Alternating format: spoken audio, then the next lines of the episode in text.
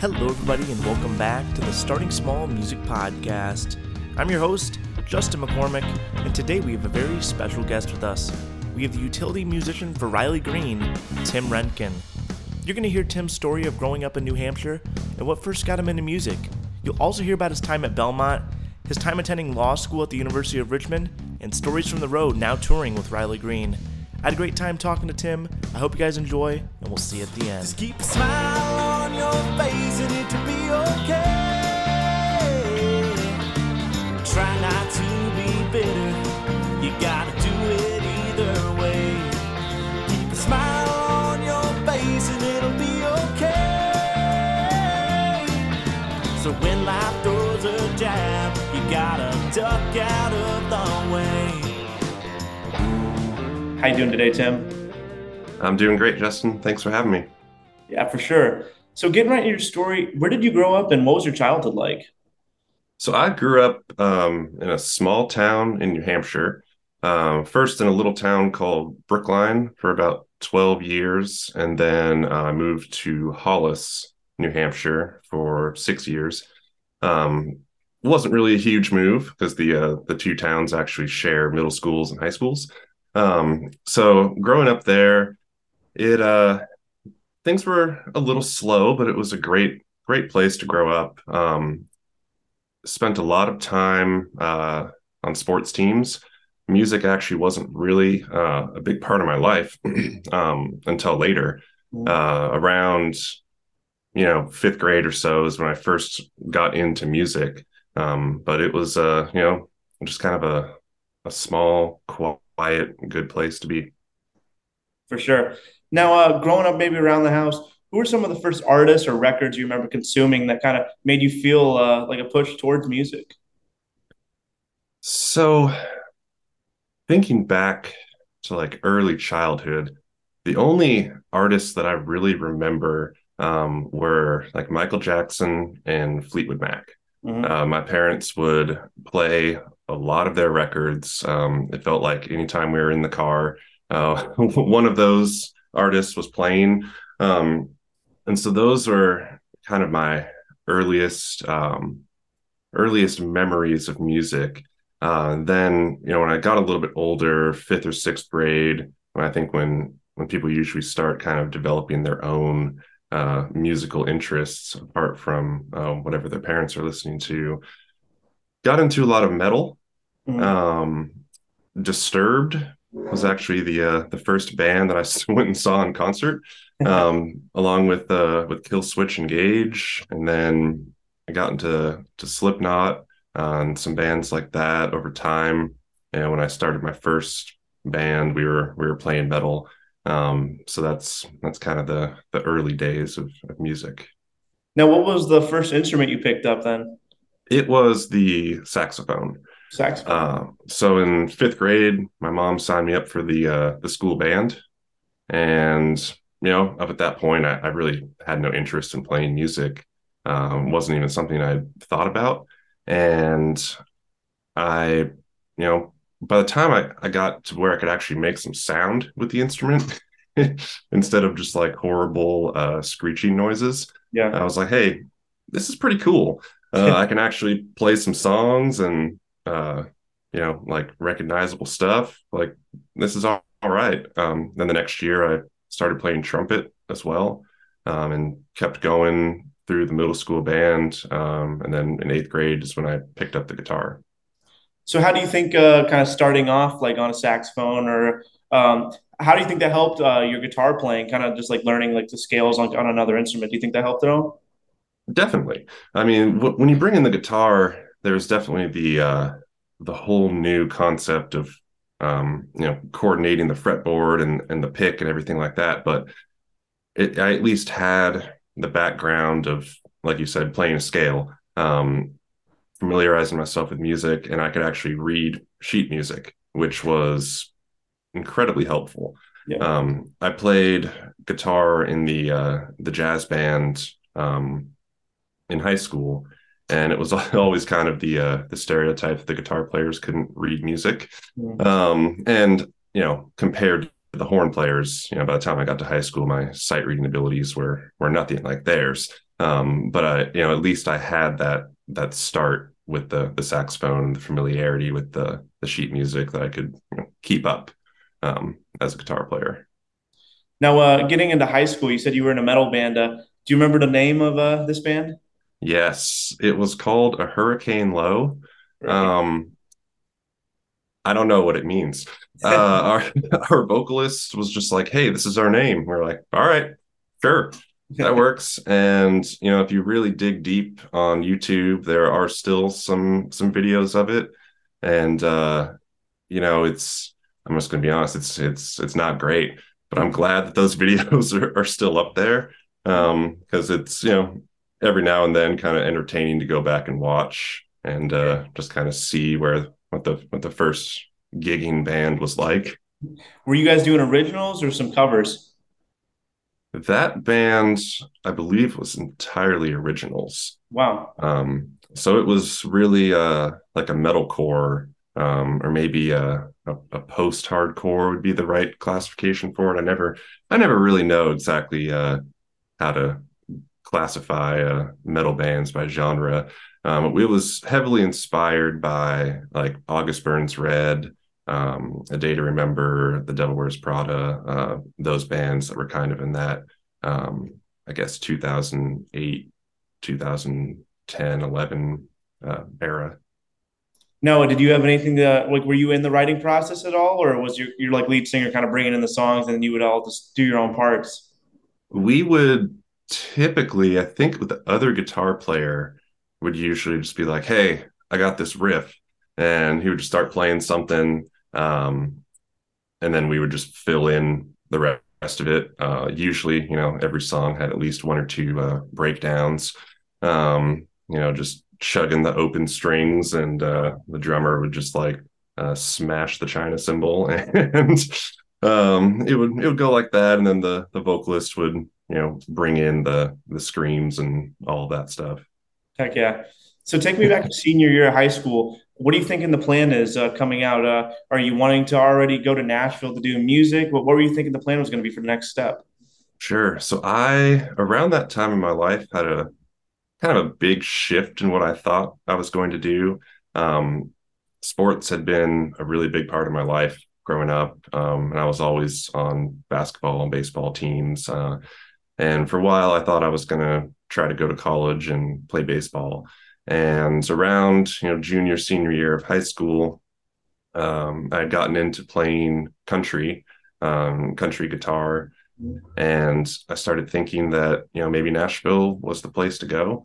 And then I discovered that a degree in music business was a, a real thing mm-hmm. um, that existed, and I don't remember exactly when or or why uh, I came across that, but I remember just going to a computer and typing in like music business degree, and Belmont University is what came up 1st mm-hmm. And I was like, hey, the, I've never heard of this place. It seems kind of cool. It's in Nashville, which seems like a great place to to go to do music. Um, I just started looking into that and decided that you know this this is where I'm going to go. I'm going to try to go to Belmont and do the music business program. Now, what did those first couple uh, months look like once you got to town? Uh, I mean, did you automatically like just feel at home like when you moved to Nashville, like surrounded by musicians?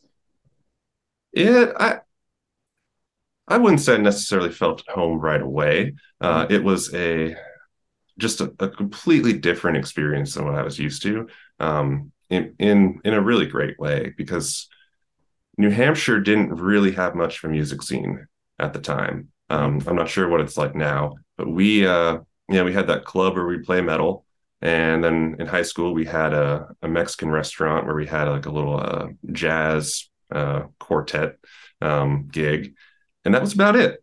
Mm-hmm. That that was the the music scene that we knew about, and suddenly it was, you know, here in Nashville, there's a venue everywhere. There's musicians everywhere. My uh, floor um, in my dorm at Belmont has uh, a musician in every room. It was just it was it was a cool experience and just at the time for me so unique to be able to um, connect with so many different people um, just through music. Is there anyone you met during your time at Belmont that you are you still work with now, or is kind of doing the same thing you're doing, playing with people on the road? Well, actually, there there was one guy from uh, from my floor freshman year um, who's out uh, playing guitar on tour, and, and we run into him quite a bit. Um, we've we've done quite a few shows together. Um, it's always great to see him, and there are there are a lot of people um, from Belmont who I'm constantly running into. Um, not quite as many as I would have expected uh, when I first got there, but there are definitely people who are writing in town um, or producing uh, in various aspects, other you know aspects of the industry, and uh, at least we have I have many acquaintances that I still see all the time. Now you have a pretty unique story. You don't hear a lot of musicians doing this you end up uh, leaving Belmont to go to to law school at the University of Richmond. Tell me about like your decision to do that.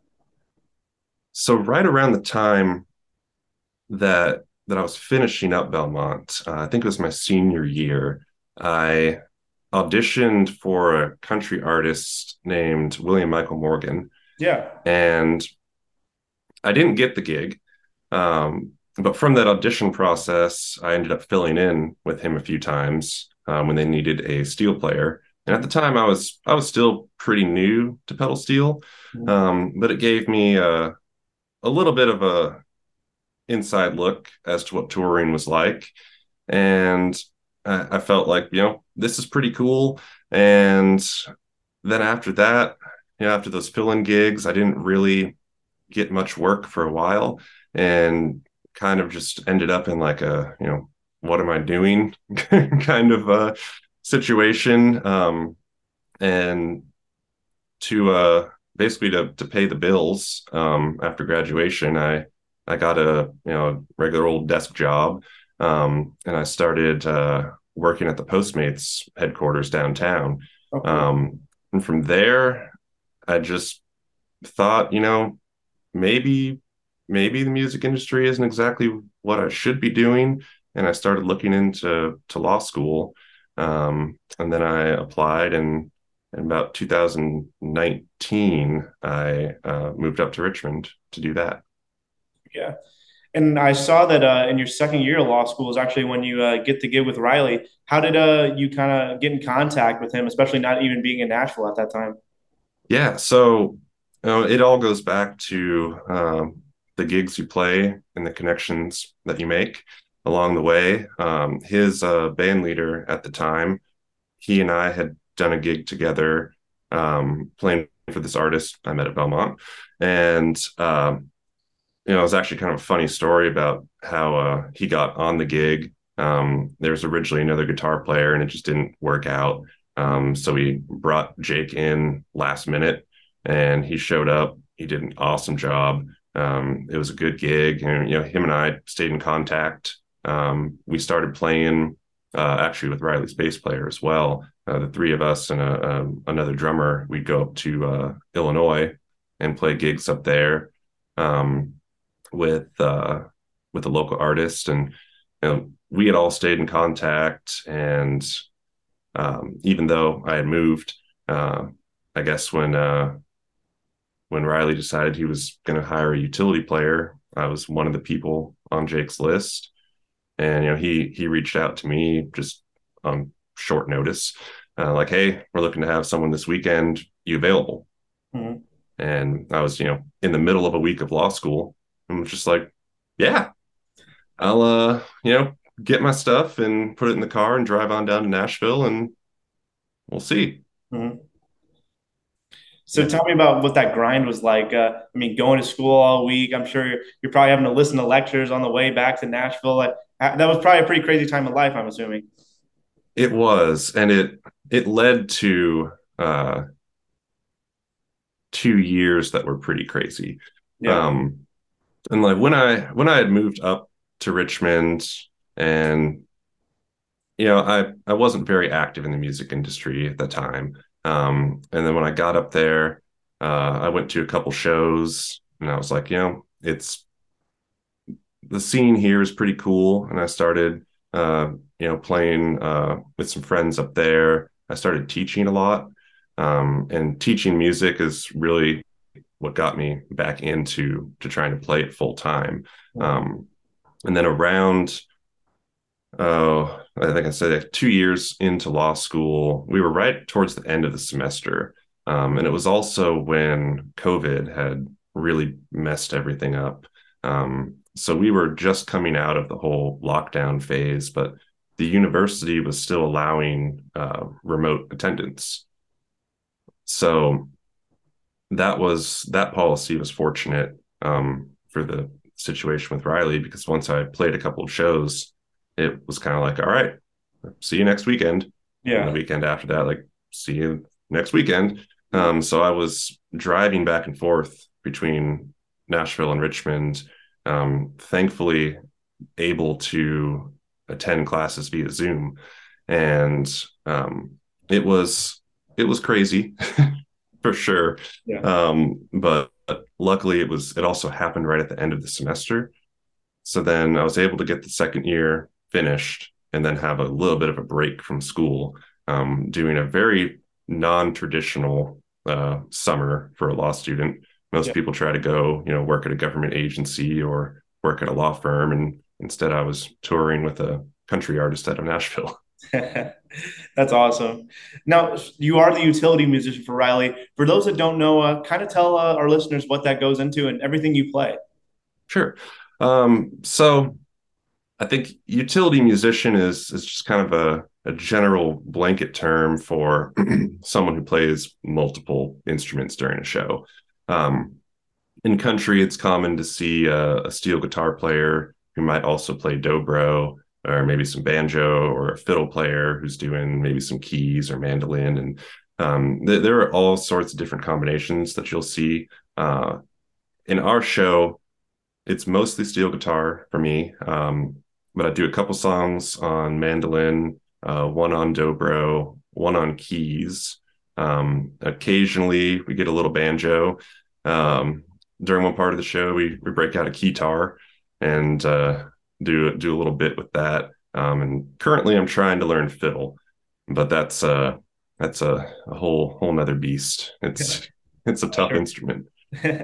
now, I love talking to people that play steel guitar because that's what got me into music. My grandpa played steel guitar my whole time growing up, and uh, Buddy Emmons is from my hometown. Who's some of you, who's some of your people that are like your Mount Rushmore of steel guitarists?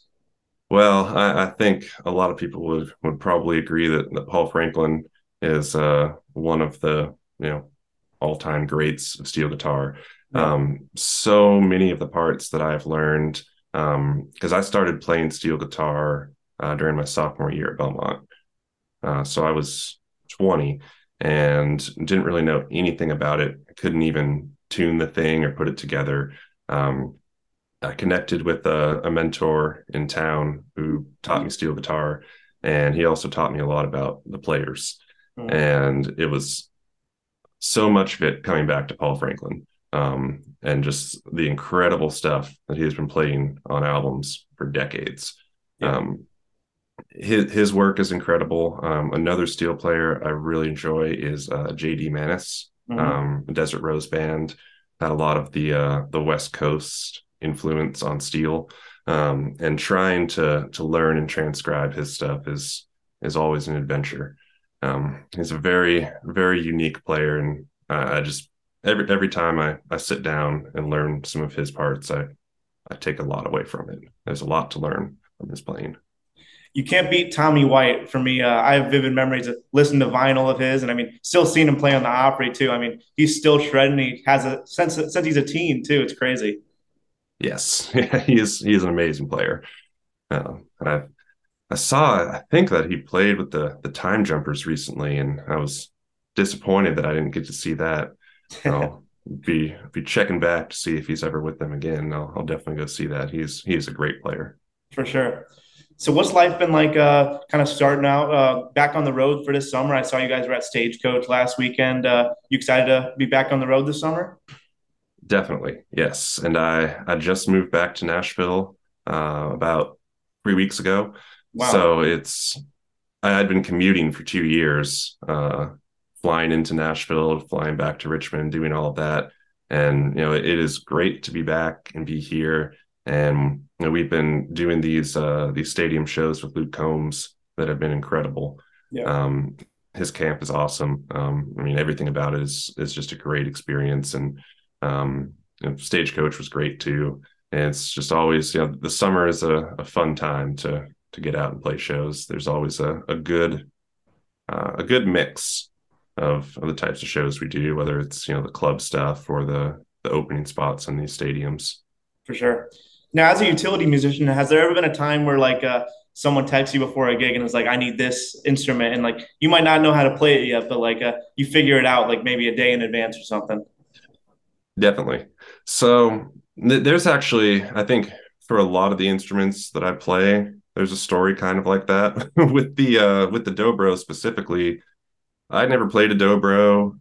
I didn't have one, um, anything like that. But I've been hired to play this like one-off gig on steel guitar with an artist. I think we were going to go up to, to Illinois, mm-hmm. and it was supposed to be a full band thing. And then the manager texted me, and you know, like a, a week before, and he was like, "Hey, uh, by the way, this has um, been changed to acoustic, uh, but you know, no problem. Just bring your dobro, and and we'll we'll just do that." and I was like, "Okay, yeah, I'll I'll, I'll bring my dobro," and uh, then I went out and bought a dobro um, because uh, you know it was it, it's a reasonable transfer. Yeah, and I think that's with the the kind of the balance point of whether or not you say like yeah i can do that or just like no i, I don't think i'm the guy. Uh, when it comes to utility stuff it's whether or not your pre-existing skills can transfer pretty well.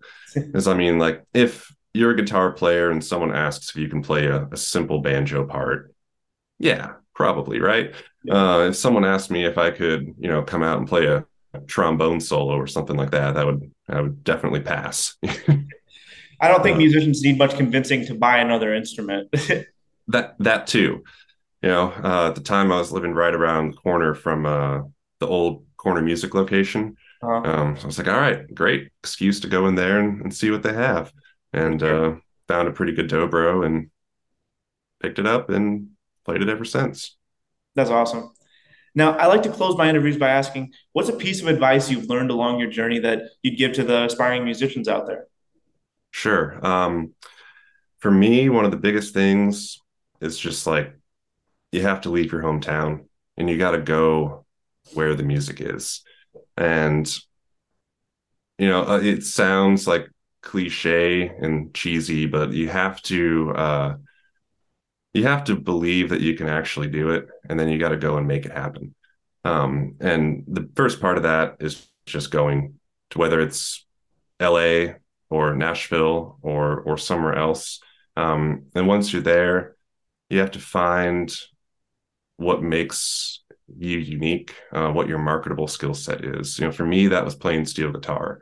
Yeah. i first came to nashville and i really couldn't find any work um, on guitar. It was just kind of an oversaturated uh, market. There were thousands of incredible guitar players, uh, but not a lot of people playing steel. Mm-hmm. I started doing steel, and you know, instantly, um, even when I was, you know, just a couple months into the instrument and really wasn't good at it, um, it I was able to get uh, some work right away. So for me, you know, what made my me marketable, um, unique, playing steel guitar, and then from there the utility stuff just kind of fell into it. Um, and a big part of this too that I recommend to everyone is just to find a mentor. Um, there, there are a lot of people here who can be extremely helpful to new musicians, and they want to help. Uh, I was fortunate that I had um, three really great mentors here in Nashville, um, a steel player and two guitar players. Um, they, you know, not only helped me learn what I needed to know to be a musician here, um, but also develop my skills and introduce me to people. Um, between those three individuals, they they connected me to to so many um, different people and artists in town. Um, and lastly, I would just say be open to new experiences. Um, you know, whether it's a, a different genre that you know you're going a little bit outside your comfort zone, or like we talked about earlier, the uh, um, different instruments. You know, if you're a guitar player and uh, someone calls you about a utility guitar mandolin gig, before you say no, really think about if if you can do it.